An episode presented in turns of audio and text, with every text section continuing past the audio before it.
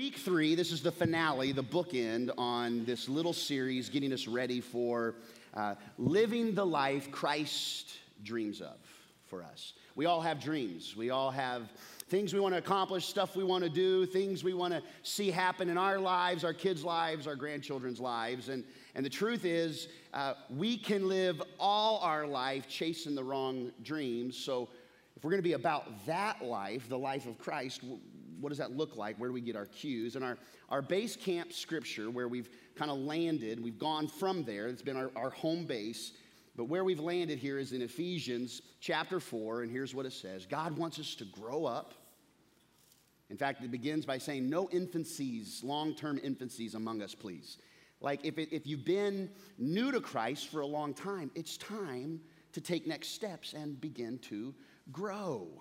The same old, same old is not going to last for you. It's time to take another step, to know the whole truth. Not just the truth that fits your paradigm, not just the truth that makes sense to you or, or, or matches your lifestyle, but to know the whole truth. And then when you know it, you also tell it. But you don't tell it in anger. You don't tell it on top of your soapbox. You don't tell it with just, you know, so mad at the top of your thumbs on Facebook. All of you are going to burn and go to hell. So come to church with me at Timber Creek. What? No, that's not how it works.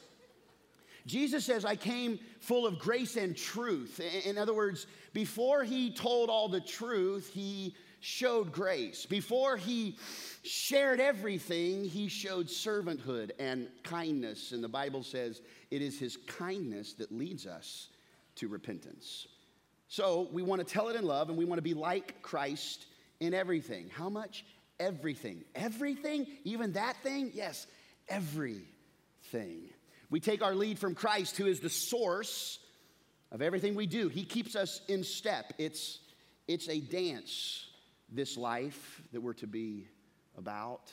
And we keep in step with Jesus, who leads it, and we keep in step with each other. And Paul says, So I insist, and God backs me up on it, that they're going to be going, in along, going along with the crowd, the empty headed, mindless crowd. That's no life for you.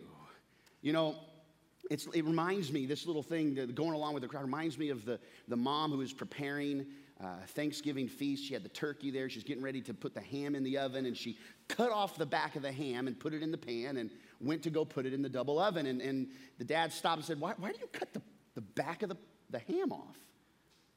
And then she says, Well, I always saw my mom do that at Thanksgiving. I just figured that's just what we, this is what we do. She goes, Well, we got to call her and, and, find out why she does. So they call on the phone and say, Hey, uh, Mom, wh- why would you cut the back of the ham off every time before you put it in the, in the oven? She goes, Well, actually, my mom just always cut off the back of the ham. I don't know why we do that. Ask grandma. And so, sure enough, grandma was coming over for Thanksgiving that day. So when she got there, they said, Grandma, you you always cut off the back of the ham before you put it in the pan, before you put it in the oven. Why did you cut off the back of the ham? Is it savory? Does it open up? Does it make it more like what? She goes, Oh, I, I never had a pan big enough. I, I, I just never had a big enough pan. And all of a sudden, what we do is we go along with the crowd, not even knowing why. The mindless crowd. That's no life for you. Take on an entirely new way of life, a God fashioned life a life renewed from the inside. You will never renew your life from the outside in, it's always from the inside out. And It's working itself into your conduct, the way you behave. As God accurately produces, reproduces his character, who you are. Did you know that there is no such thing as a little decision? Because little decisions are big decisions in disguise. If you can't figure out the little decisions, you'll never be able to make the big decisions. And every single little decision is like a chisel on granite, carving away your character. And that's what Jesus wants to do in you and in me. And so, week one, we took next steps of what does this look like, that, that, about that life. And to finish up today, I want to ask you a question not that you're not ready to go forward, not that you're ready to, you're ready to take next steps, but, but here's the question I want us to ask today Is there anything, eh, what am I carrying that might be keeping me from my that life? Is there anything I've got in my hands that I'm carrying that could be slowing me down, keeping me from that life God intended.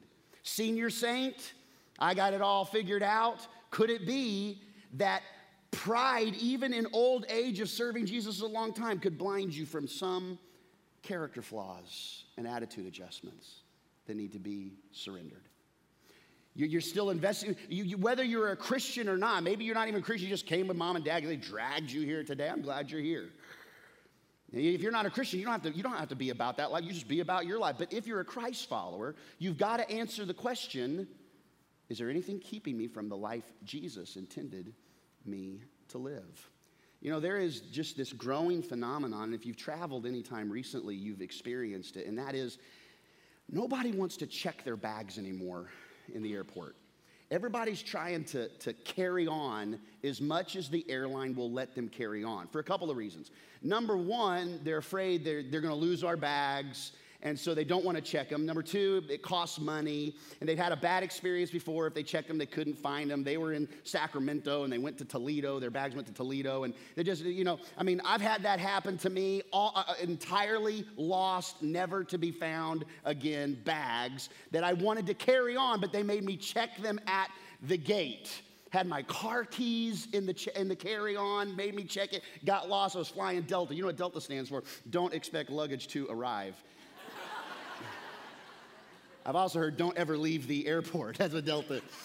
Anyway, I, I, was on an American Airlines flight though, and it was my, my, my dad and I, we did a 35 55 uh, goal together. I was 35, he was 55. We ran the Orange County Marathon together. And on our way from accomplishing that marathon, uh, we were getting back on the plane, and they, they went over the intercom. They said, Hey, we need you to check your bags at the gate. We're out of storage room. And my dad is like, one of the kindest, most like Jesus men I've, I've ever known. And he goes, No. and he was serious. He said, Uh uh-uh. And he, he travels all the time. he said, oh, Last time I checked, no. I did three times in a row, American Airlines has lost my stuff. I'm not checking my bags. And I'm going, Dad, like, calm down.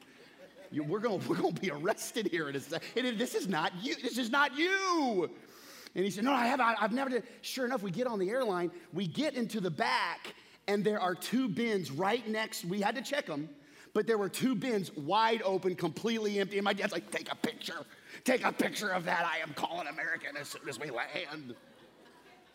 People get funny about check bags and the airport and the time it takes. And it kind of reminded me of this little clip. Take a look.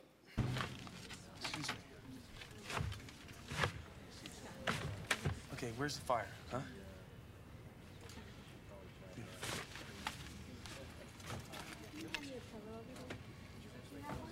I'm sorry, sir. You're gonna have to check that. I got it. No, I'm sorry. That bag won't fit. We're no, no, I'm not. Hey, I'm not checking my bag. Okay. Okay. There's no need to raise your voice, sir. I'm not raising my voice. This would be raising my voice to you. Okay. I don't want to check my bag. Okay. Because I already did that once and you lost it, and then I had everything screwed up very badly for me. Uh, okay. Uh, well, I can assure you that your bag will be placed safely below deck with the other luggage. Oh yeah. How do you know my bag will be safe below with the other luggage? Huh? Are you physically going to take my bag and put it beneath the plane? Are you going to go right now outside with the guys with the earmuffs and go put it in there? No. No? Okay. Then shut your pie hole and listen to me when I say that I am finished with the checking of the bags conversation. Sir, we have a policy on this airline that if a bag is this large, okay, you know what? Take. Put me a little paws oh. off of my bag, okay? It's not like I have a bomb in here. It's not like I want to blow up the plane. Sir. I just want to stow my bag according to your safety regulations. Sir. Hey, hey, sir. If you would take a second and take a little sticks out of your head, clean out your ears, and maybe you would see that I'm a person who has feelings, and all I have to do is do what I want to do, and all I want to do is hold on to my bag and not listen to you. And the only way that I would ever let go of my bag would be if you came over here right now and tried to pry it from my dead, lifeless fingers. Get off of me! Get off of me! Stick this! You got me! All I do, all I want to do is what I want to do. Yeah. And how many of us we we carry on? I mean, you don't know how many vacations my dad adorned the fanny pack despite begging. Dad, I know it's, it's, it, it's got great utility work. He's like, man, you need chapstick, you need mace. I've got an extra credit card in here, son. Anything you want, like tater tots. You want some tater tots? I got tater tots. carrying his fanny pack around. Oh, dad. But we love to carry on stuff. We, we, we love carry ons. And, and, and here are some things that, that I believe are some common carry ons that, if not checked, um, won't just be something you have to carry, but it will keep you from being about that life. Write some of these down. Number one, unfulfilled expectations. Unfulfilled expectations, where you thought it was going to turn out one way, it, it didn't. Where you were hoping for this and you came up short. The promotion was promised over and over. You'll get that bonus this Christmas, Griswold. And you got the plans to put in the pool, and all you get is Jelly of the Month Club. You, you have aspirations of what marriage should look like, and then you're married, and it doesn't look the way you wish it looked. Really, unfulfilled expectations have a lot to do with what we're hoping for, and the Bible's clear in Proverbs that hope deferred or hope on delay, it makes the heart sick. What you were hoping for, you didn't get, and it, and it, and it, it, it hurts you. And the longing fulfilled is a tree of life. So when we see something happen, oh man, that's great. But you've been waiting, and you thought that this time it was going to be different, and it wasn't. And that hope deferred can make the heart very sick. It, it's this, here's the challenge it is the, it's the space between expectations and reality, where we have expectations here, but we live in reality. And the space between expectations and reality, that's where a whole lot of stuff happens. Uh, that's where instead of filling the gap between expectations and reality with hope, we fill it with frustration. Instead of filling the gap with trust, we fill it with suspicions.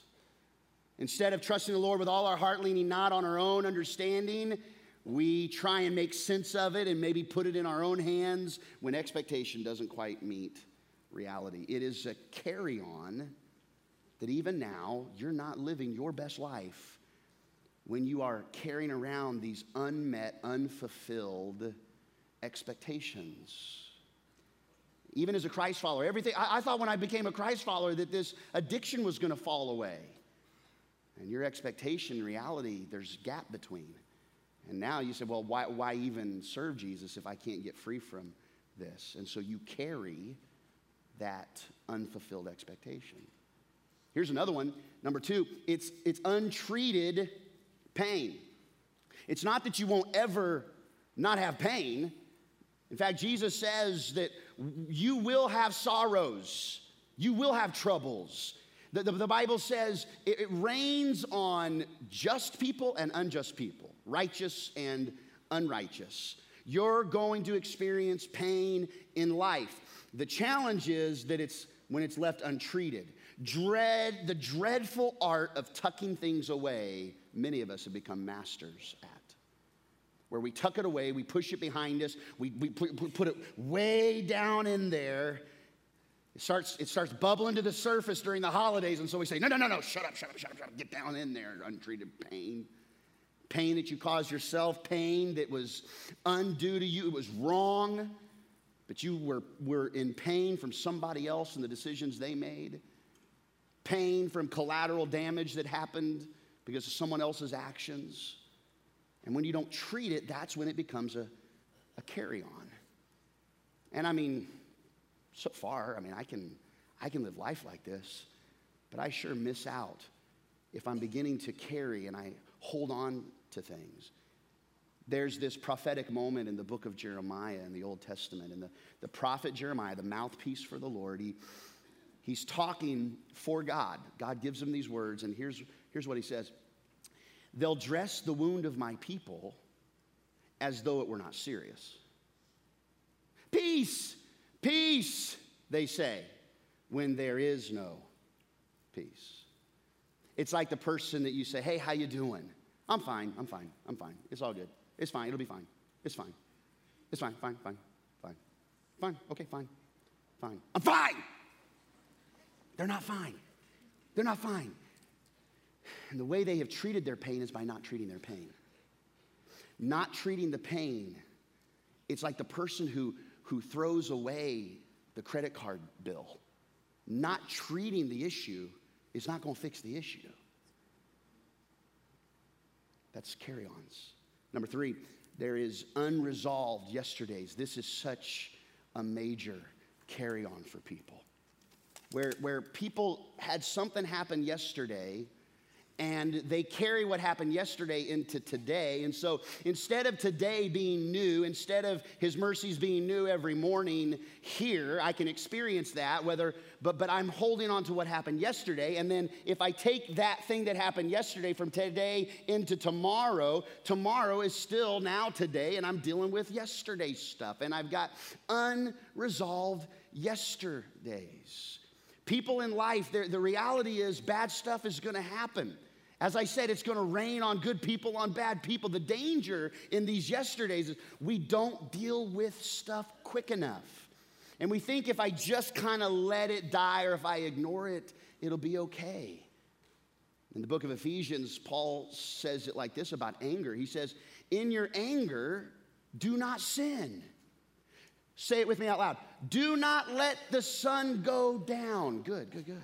Don't let the sun go down while you're still angry. Don't give the devil a foothold.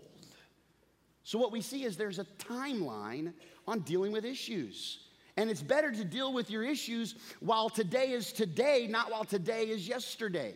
Because if you don't deal with your issues today, those yesterdays become unsolved, unsettled, unresolved and they mess up today and tomorrow.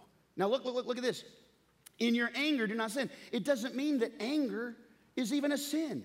It says, in your anger, don't sin. But if you let anger carry on till tomorrow, that's when it changes and becomes sinful. So you can get mad, you can get angry, you can get good and angry. But when you don't let that anger go, when you don't resolve it, when you hang on to it, that anger, it, it evolves into rage, it evolves into hatred, it, it evolves in, into uh, bitterness. And all of a sudden, because you didn't treat it, you could have treated it with a conversation here, but now you're having to treat it with a whole new set of tools because it's festered and grown and, and, and you've just been carrying it for so long. I don't know which one you're dealing with, if maybe all three, if not the other two. I just know that we all have carry ons that instead of checking them, which would be, you know, it may feel like it would cost you something to check them. Oh, your hands would be free. You'd be able to move with so much more ease. Oh, you don't know the life if you could just walk without the bags. Number four, and quite frankly, this is one that I've struggled with myself, and it's this it's, it's the unhealthy view of self. And the unhealthy view of self can come from all kinds of places. Truth be told, uh, you know, I grew up in a home where my parents prayed for us. My parents told us every single day, I love you. You're going to be a champion. I, believe in you. Where every, every day we were dropped off at school, Jeremy, keep your hand in the hand of Jesus. Strong examples of purity, honesty, Christ followership. And yet, I struggled with an unhealthy view of self. So, some of it came from being the smallest and the shortest. And it wasn't just because I didn't have my growth spurt, my pituitary gland didn't develop as a child in the womb, and I had a growth hormone deficiency, and that, that pituitary gland also affected my optic nerve on the left side. And because of that, my optic nerve didn't develop for my left eye, and I'm completely 100% blind in my left eye. And uh, especially kids say, well, what, what can you see? I said, I had nothing, but what, what, what, close your eye. How many fingers am I holding? up? I still can't see it, you know. And uh, uh, what, what, are you sure you don't see anything? I, I, don't, what I see is not, even, don't even see the back of my eyelid. It's just, it's like a TV that's not plugged in. I just don't see anything out of my left eye. But when I was younger, that left eye uh, was crossed. And I, not only was I the shortest kid in class, even like the photographer of our, of our uh, family pictures would put me in the middle of our, my, my middle brother and my youngest sister. I was the oldest, but they put me in the middle because my brother was like four years younger than me and bigger than me. They, people would say, Oh, you have twins? And here I am, nine, and my brother's five. And I'm like, Twins, shut up. and uh, so, being the shortest in class, having a cross, I, I was a lady killer. I just want to tell you right now. I just uh, watch out, ladies. Um, and, and, you know, even that, I so so in order to cope, I figured, well, if I'm not gonna be picked first on kickball, or if, if I'm gonna be overlooked by these kids, then maybe maybe if I'm funny. Um, and so I really kind of leaned into uh, making friends through, through laughter. But I also figured out that even the best looking guys, if you can make the girl laugh, you get the good one. You get the good one. I figured that out. But, but uh, and I right, Janet. and, uh, but, but I say that to say some of you, you have an unhealthy view and you didn't grow up in the home life I did. You didn't, you weren't even told I love you. Like you don't know what what physical affection in a positive way really feels like because it wasn't positive. And I can only imagine how you feel about yourself because of things you've been carrying through, through life. And you begin to look at yourself that way and you look at others that way, and it affects everything. And you know, Jesus says it like this through the Apostle Paul the only accurate way to understand ourselves is by what God is and by what He does for us, not by what we are and what we do for Him. And some of you, you've got to let go of that unhealthy image of self because you're not going to ever see things accurately because you're looking through the way you see things and not the way God sees things. And then, number five, as though this weren't enough, we deal with this fifth issue, and it's, it's this uh, unrepentant sin unrepentant sin. I don't mean I don't mean sin that you've asked forgiveness for. That's forgiven sin. That's forgiven sin. When you say, Jesus, forgive me, He is faithful and just to forgive us our sins. But repentance is our choice. Forgiveness is what we receive from God, but repentance is our steps that we take. The word repentance doesn't mean ask forgiveness or even say you're sorry. Repentance means change your mind, change your pattern, change your way. And, I know that in a room this size, those of you watching it, there's been things that you've said, God, I'm sorry. And you really are. But it's like you just haven't been able to figure out how to, how to change.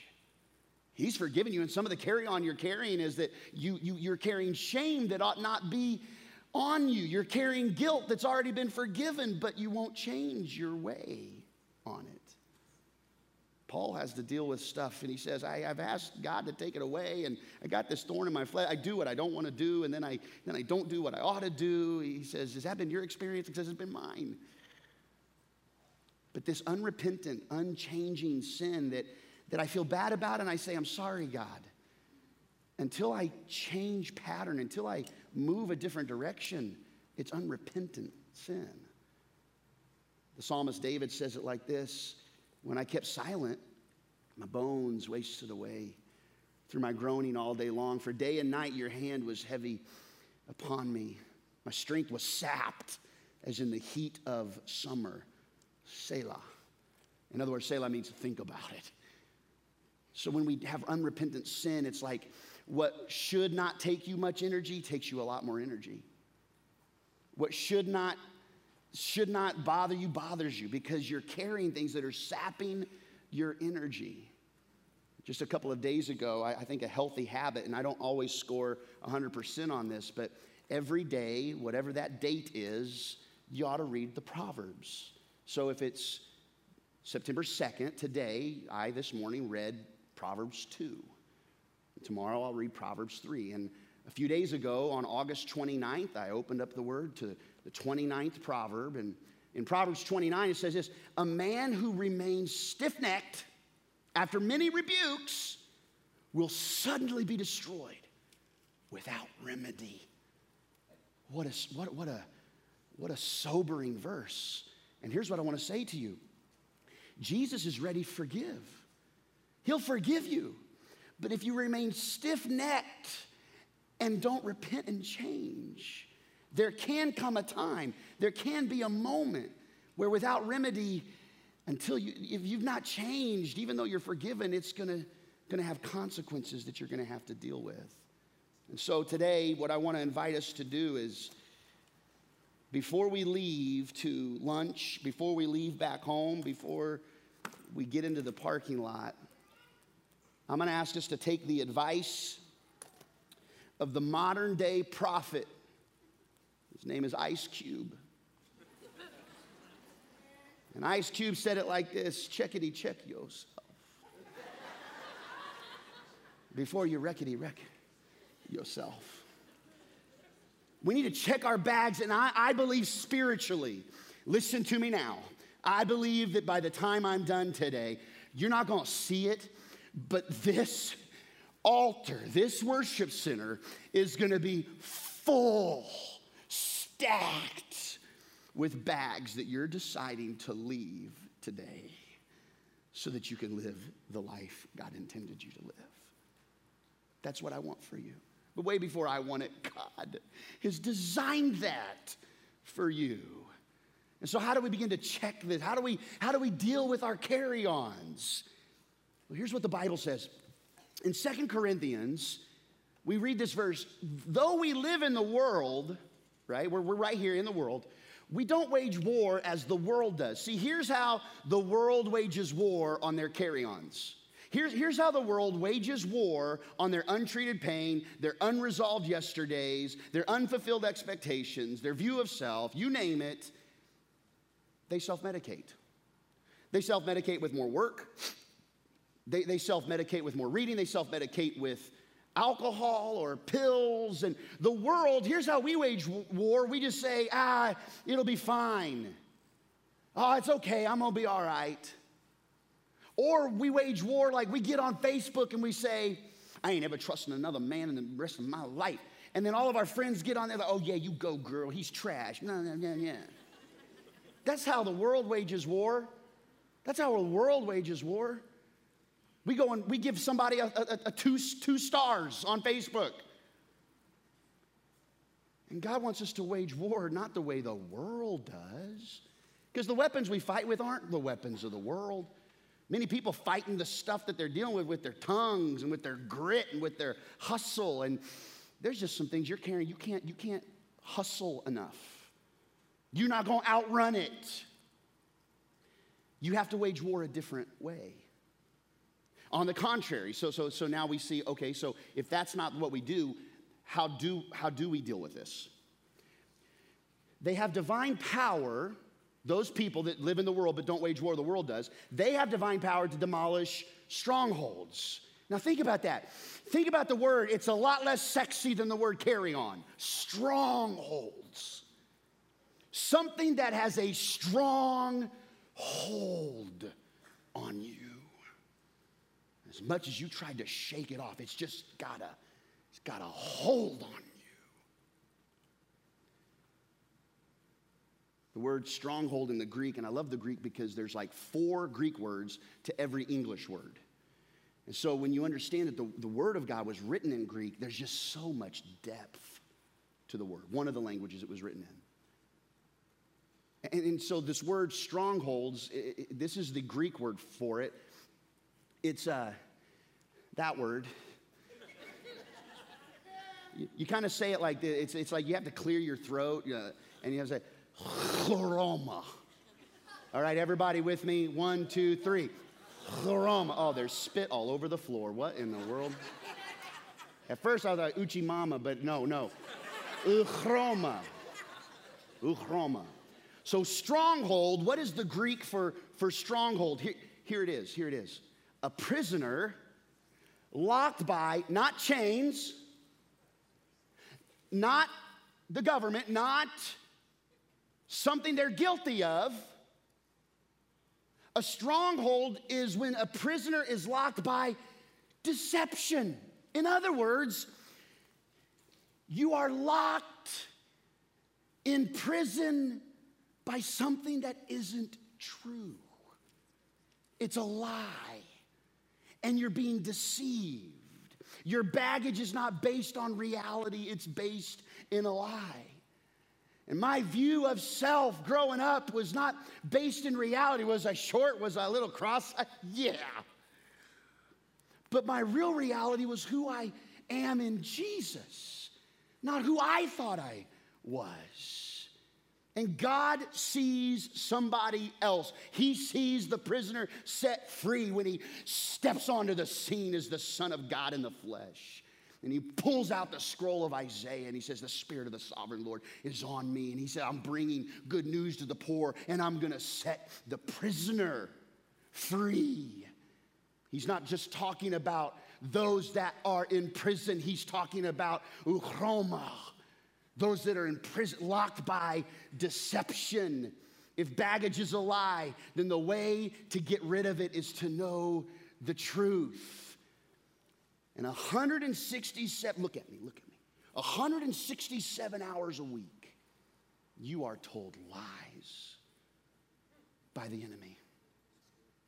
You, you, you, you, are, you are begged to be envious of other people's stuff, to put stuff before God, to love these things and this world more than Him. 167 hours a week, you are bombarded with the lies of the enemy. And we gather on this Sunday just to remind us whoa, you are who He says you are. You can become who He says you can become. And there is truth. How? How?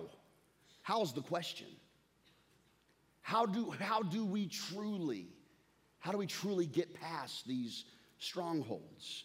Well, Paul goes on to say it like this in 2 Corinthians We demolish these arguments, these lies, these deceptions, and every pretension that sets itself up against the what of God? The knowledge of God. See, God, God's knowledge about you is more true than what you know about you. The Bible says, God, what you can't see, God sees. And what God sees, you can't see. In, in other words, what God sees is more real than what you see. What God sees in the eternal is more real than what you see in, the, in this temporary life. Let me, tell, let me say it to you this way Here's the knowledge you need to know your body, it isn't saved. That that is saved in us when we accept Christ, that's what will go to heaven. This body will turn back to dust. This is a temporary tent, and your body's not saved. And your body is at war. Your body's at war with your spirit, saying, Hey, hey, I want you to do this way. Live for me. Hormones, hormones, hormones. Boom, boom, boom, boom, boom. There's your body. Eat this, love that, do that, feel good, feel good. You deserve it, you deserve it. Eat it, eat it, eat it. Kiss it, kiss it, kiss it, whatever, I don't know.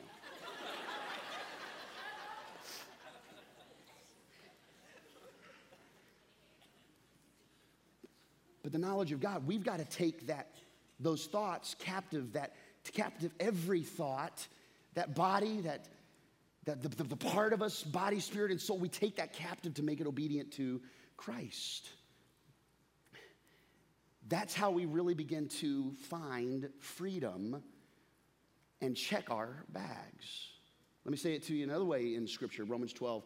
Don't conform any longer to the pattern of this world, but be transformed like, like, a, like a caterpillar going through metamorphosis. The cocoon and the struggle through the cocoon. Look, if you cut a caterpillar out of its cocoon, you will basically kill that, from, that, that thing from ever becoming a butterfly. You got to go through the struggle of getting out of the cocoon to become who God really has you to be. It takes a process. And that process is being transformed by the renewing of the way you think. That sure sounds simple, I know, but your mind, the way you think, what you put in here. And, and, I know sometimes church has, has been more about like, you ought not go do that. You ought not go do, you can't listen to music unless it has the word Jesus in it and it's saying it in a positive way. Only wear t shirts with my face on them. You know, if you're going to be a Christian, listen to, you know, just listen to Carmen, if you, way back in the day. And blinking your eyes, who is Carmen? YouTube Carmen Christian music. You're welcome. Transformed by the renewing of the way we think. The way I think affects the way I feel. The way I feel affects the way I act. And if you really want repentance, you got to change the way you think about it in order to turn the other direction. Are you sure it's that simple? Yeah, let me show you another place. You were taught to put off your old self, which is being corrupted by its deceitful desires. Your body isn't saved, see?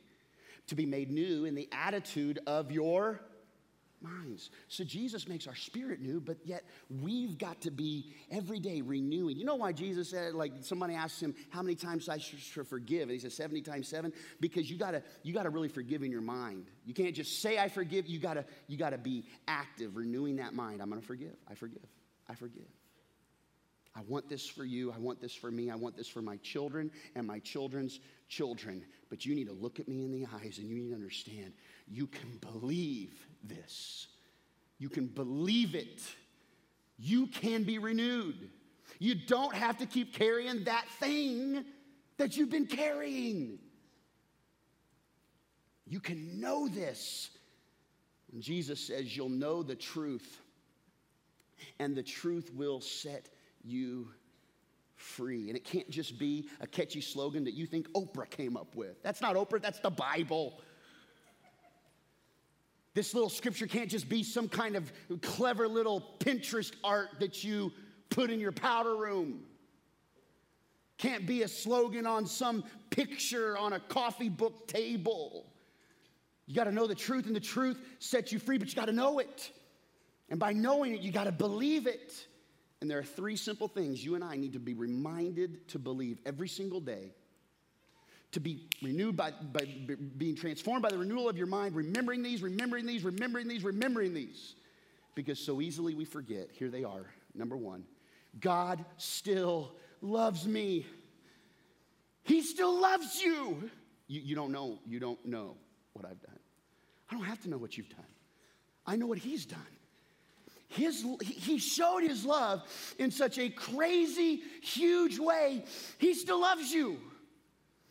Listen, listen, I, I, I love it when my son obeys and cleans up his room the right way. I still love my son when he cleans up his room by jamming everything under the bed. One will be rewarded, one will be fixed, but it does not change my love for him. I love him. You know, in a few weeks, I'm going to do a little three week series called The Other 316s, and I'm going to get the whole church, if you'll join me with this. That, we know the big 316, John 316. Most people know that by heart. But there's other 316s in the Bible that are powerful scriptures that I'm, I'm going to invite our whole church to memorize these, uh, and your children to memorize them, and your families to memorize these other 316s because they're so powerful for everyday living. But let me just read to you the John 3:16 from the message paraphrase. Look, look, just be reminded of this. This is how much God loved the world. He gave his son, his one and only son. Janet and I love this church. We love you. Maybe you don't even know us because you're relatively new. I just want you to know we've been praying for you long before you ever came in this room. We love you. Your God given potential is our mission. And I pray for you. And I can't pray for every single one of you by name, there's just too many of you.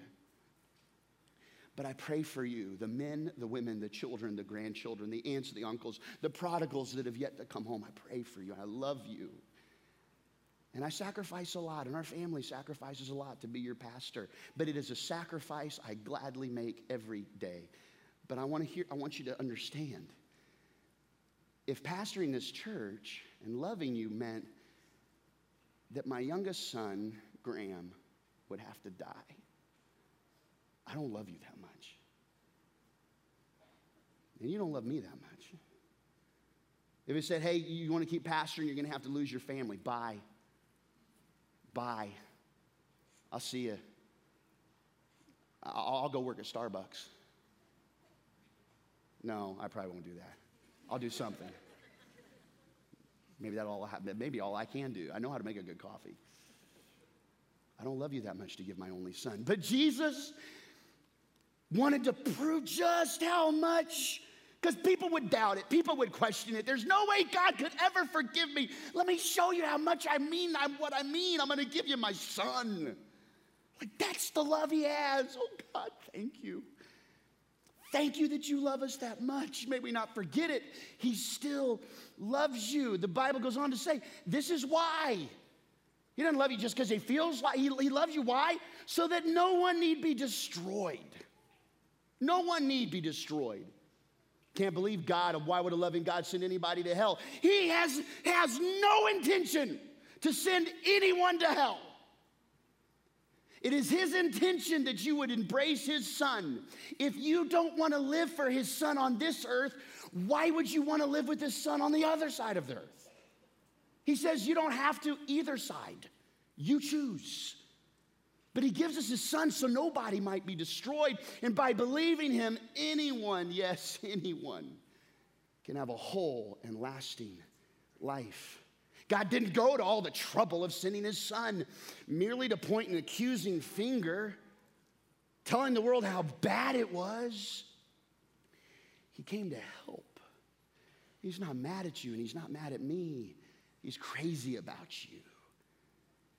He's, he, he's, He's here to help, and that's really what Timber Creek is all about. When we say your God given potential is our mission, we're here to help. We're here to operate the mission of Jesus the way He's called this church to do that. And over the last couple of weeks, we've talked about these pieces of our movement where if you are jumping into Timber Creek, your first step is starting point. And the key three is get into starting point, figure out your gifts and and where you can find a place and decide if you even want to be a part of this church. Because if you go there starting point, you're like, I don't know if I really like what this church, I kind of would rather, this is not the church for you then. Like, if you go there starting point, you're like, I don't know if I like this church. Like, go to another church and like it. Like, why, why be here and not like it? That would be horrible. Like, don't go watch a movie like, I hate that movie. I'm going to go watch it again. Like, what? Man, I cannot stand McDonald's. I'm going to go have a Big Mac. Like, why would you do that? Go where you can be involved. And, and I believe this is a great church. I believe that, that I, like the Big Mac here. I mean, it's good, it's good food and, and healthier than the Big Mac, I promise. But we want you to get a part of a dream team, a part of a group where you can carry one another's burdens. Listen, we, we, we don't start on week one of a group by saying, okay, everybody, thanks for coming to Del Rio. We're going to have a good time. But before we go, we're going to have everybody give us your name and, um, and a sin you're struggling with. Go ahead, Beth. Like people are so afraid of groups because that they think that's what happened. If you went to a group last week and that's what happened, let us know. We will shut that group down. Okay? Like that's not what groups are. But as you get to know each other in an unintimidating atmosphere, all of a sudden you find people that are like you say, "Oh, I'm not the only one struggling with how to raise my kids." I'm not the only single mom here. I'm not the only single parent. Oh, I'm not the only one going through a divorce. I'm not the only one that's lost a child. I'm not the only one. They too, they, they deal with that too. And all of a sudden, you're able to find freedom through these groups. Grow track the knowledge of God through Christ like conviction, character, and conduct, and encounter. And I wanted to say to you, like, encounter is almost like full. We just got a few spots left, but, but like, if you want the practical steps of what I'm talking about today, of really finding freedom from stuff holding you back, and you feel like I just need to go deeper with God, and I, I don't, but I feel stuck like Encounter, I encourage you, it starts next Sunday night and it's a process that really helps us deal with our carry ons. I got to finish up. Number two, God can free me. He still loves you, everybody, and He can free you. I've been so bound with this sin for so long. I've always had this view of self for so He can free you. Do you know what he's awesome at? Resurrections. He's awesome at resurrections. And that old self dies and he can free you. Romans 8, you don't have to live under a continuous low lying black cloud. A new power is in operation. There's a new power in operation. The spirit of life in Christ, like a strong wind, magnificently cleared the air, freeing you from a faded lifetime of brutal tyranny at the hands of sin and death. He can free you. I don't know if it's true. It's true. Believe me, believe his word. You can live free from the biggest things and even the little things that are holding you back. And number three, not only does he love us, not only does he free us, but it's all throughout Scripture. It's the promise of God. He will restore me. Restore. Like, like a car that back in the day was something, but now it's sat on the blocks and the weeds have grown and the f- paint has faded and the chrome is chipped. And God doesn't walk into that yard and say, Look at this piece of junk. He says, Oh, you know what I could do if they let me get my hands on them? We'd be cruising again. We'd be going. And even though you've had some carry ons, and even though I've dealt with my own, I, just this last week, reading an article about a, a pastor of a church like this in California struggled for so long with depression and anxiety. And on the weekend before church, he, he, he shot himself, killed himself. Nobody's exempt from hurt and pain and strongholds. No, no, nobody's exempt.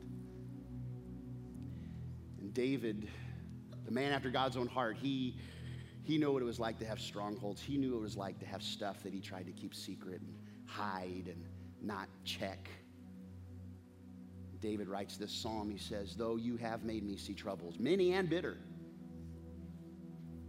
you will restore my life again. From the depths of the earth, you will again bring me up. And what David doesn't realize in this moment, but what we see now, is he is speaking prophetically of Jesus himself. That because of the death, burial, and resurrection of Jesus, you and I have access to freedom in Christ that was paid for by the cross and the resurrection. And if the same Spirit that raised Christ from the dead dwells in you, you can know that, and that truth will set you free. It's time to check your bags. Let's pray. Would you close your eyes, bow your heads? Before we can ever do any kind of business with God, before we can check bags, before we can talk about anything that we might be carrying that we need to offer into the hands of Jesus, the number one thing, everybody, you can't deal with your stuff until you've dealt with your Savior. You will not have power to overcome those strongholds until you invite Jesus to be the center and Savior of your life. Otherwise, you're just trying to do it on your own. If you're here and for the first time or the first time in a while, you need to invite Jesus to be the Lord of your life, the Savior, guiding you step by step, not being perfect. Like, that's not what we're praying, but you're saying, I need to surrender to Jesus because I've been trying to do this thing on my own and I can't. If that's you, I'd love to lead you in a prayer. But you need this. I want this for you, but more than I want it, you need to want it, and Jesus wants it for you too. But you say, Jeremy, would you pray for me? I want to make Jesus the center of my life again. If that's you, just put a hand up in the air. Yeah, yeah, yeah, I see you. I see you, girl. I see you, sir. I see you. You can put your hand see you guys. All across, many, many hands today. Many, many hands today. Yeah. Oh, way before I could ever see you, Jesus sees you. You don't even have to raise your hand for Jesus to know your heart. And if your heart means it, you can just pray this with me, and God is ready to restore you today, to remind you of His love. You just pray, Jesus, thank you for dying on the cross for me, being the Son of God. Only way I can even connect to God is through you, Jesus. I. I give you everything. I've got stuff in my life, junk in my life, carry on bag, you name it, God. I got stuff and I can't fix it. and I want to fix it and I'm trying to fix it, but I step back and realize my first step in fixing anything is surrendering to you and you doing what only you can do. So, Jesus, I give you my life, I give you my next steps. I'm going to slow down and put my trust in you and not in my own understanding. Thank you for this chance to make things right with you. In Jesus' name. Eyes closed, head still bowed. And maybe it's an unmet expectation, it's an unhealthy view of self, an unrepentant sin, an unsettled yesterday, an untreated pain. Maybe, maybe there's something you're carrying today. Confess it today to Jesus. If that's you and you've got something you want to leave in the room and not carry out with you today, if that's you, would you just put a hand up? I'm, I'm, I'm checking my bag today. I'm checking the bag today. I'm walking out different. I, this is going to die. I'm going to be resurrected in the name of Jesus. Oh, yes, God. Yes, God, all the hands in the room, both of my own hands up, Lord.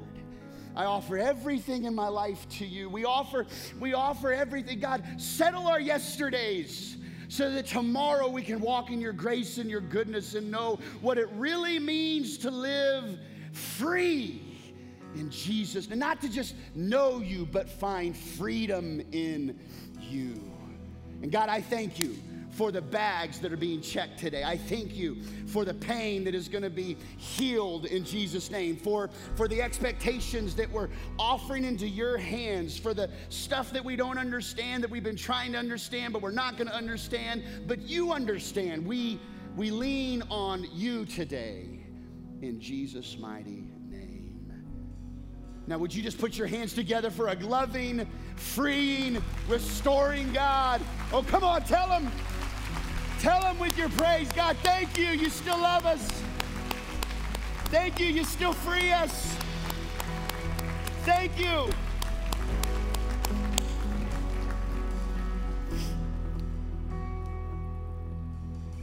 I invite you that if you want to take next steps now that you've checked it, I invite you to check out Encounter, one of our groups, Grow Track. will help you get to the next place. Just don't stay siloed. Don't do this on an island. He came to help. We're here to help. We're going to give a benediction to our service with the receiving of our tithes and our offerings. And we're all going all in for what God has next as a church. And we're going to receive that in just a moment. And you know, something cool. Got a text message just the other day from Pastor Alvin, our, our pastor of our prison venue at Diboll Correctional Center, soon to be Duncan unit as well, but uh, got a text say, hey man, 150 in the service, and, and we had 31 people, 31 guys at Diboll say, I want to take a next step and be water baptized. Is that not cool? That's awesome. So, so we already we already had 20 already baptized since we started in April, and now another 31. That's 50, like that's 30 some percent of the crew at Diboll getting water baptized. I'm so, so excited. We couldn't be in Diboll if it weren't for your giving. And do you know that even Diboll, they pass an offering plate? I mean, we don't, uh, we haven't gotten any money yet. That's okay, guys. We're not looking for it. Because here's what we say to the guys at Diboll. We say, your Connect card and your prayer request is your offering to the Lord your, your step of courage to say, I'm going to stop doing that or I'm going to start believing this. That's your, that's your offering. And so they're handing in their offering, and you are handing in your offering, whether it be your Connect card or your prayer request or putting God first in your finances. We can't do, we can go further faster as you are faithful in your generosity. So let's practice that muscle of generosity today. Would you stand with me? Don't move where you from where you are, but stand where you are, but stay where you are. We're going to offer our worship and our giving as as an offering to the Lord, okay? And so, Meredith, I want you to sing this in just a second. You guys, we're going to sing this together. And and uh, hey, who?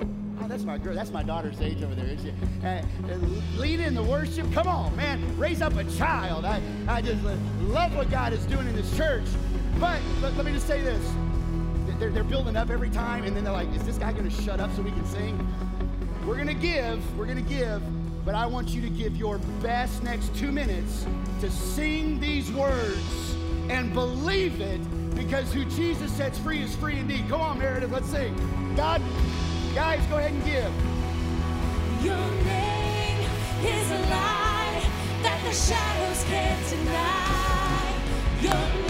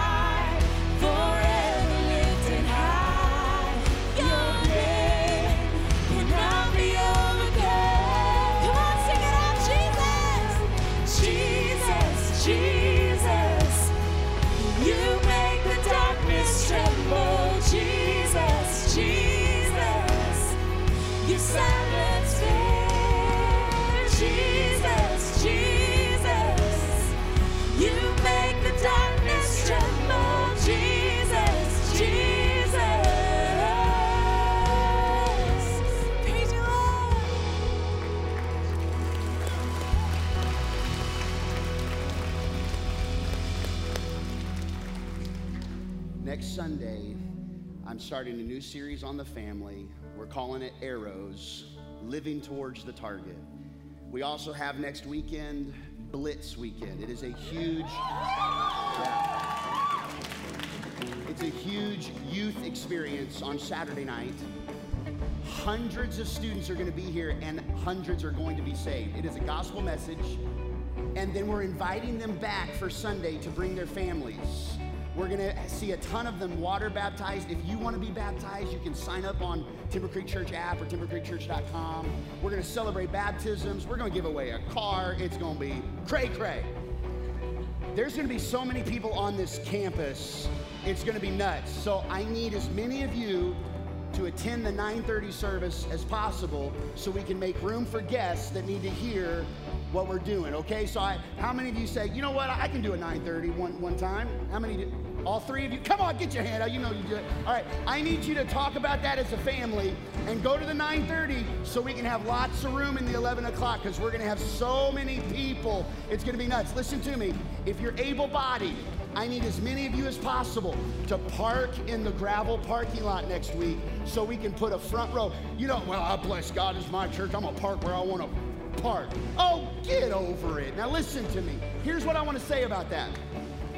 When you're preparing Thanksgiving, you don't say, well, you know, I'm gonna sit where I want to sit and eat what I want. Like you, you set the table and you get out the china and you, you put the toilet paper, new, new roll of toilet paper in the bathroom where it's over, not under, because everybody knows that people that are in sin put it under where you, it- it's, it's over, it's over. What am I talking about? So here's the deal. Believe for great things. We have already had three services in the last five weeks, over 2,000 people in attendance. God's doing something crazy. The best is yet to come. Know the truth, live the truth. His name is Jesus. It's not a concept, it's a person. Be blessed.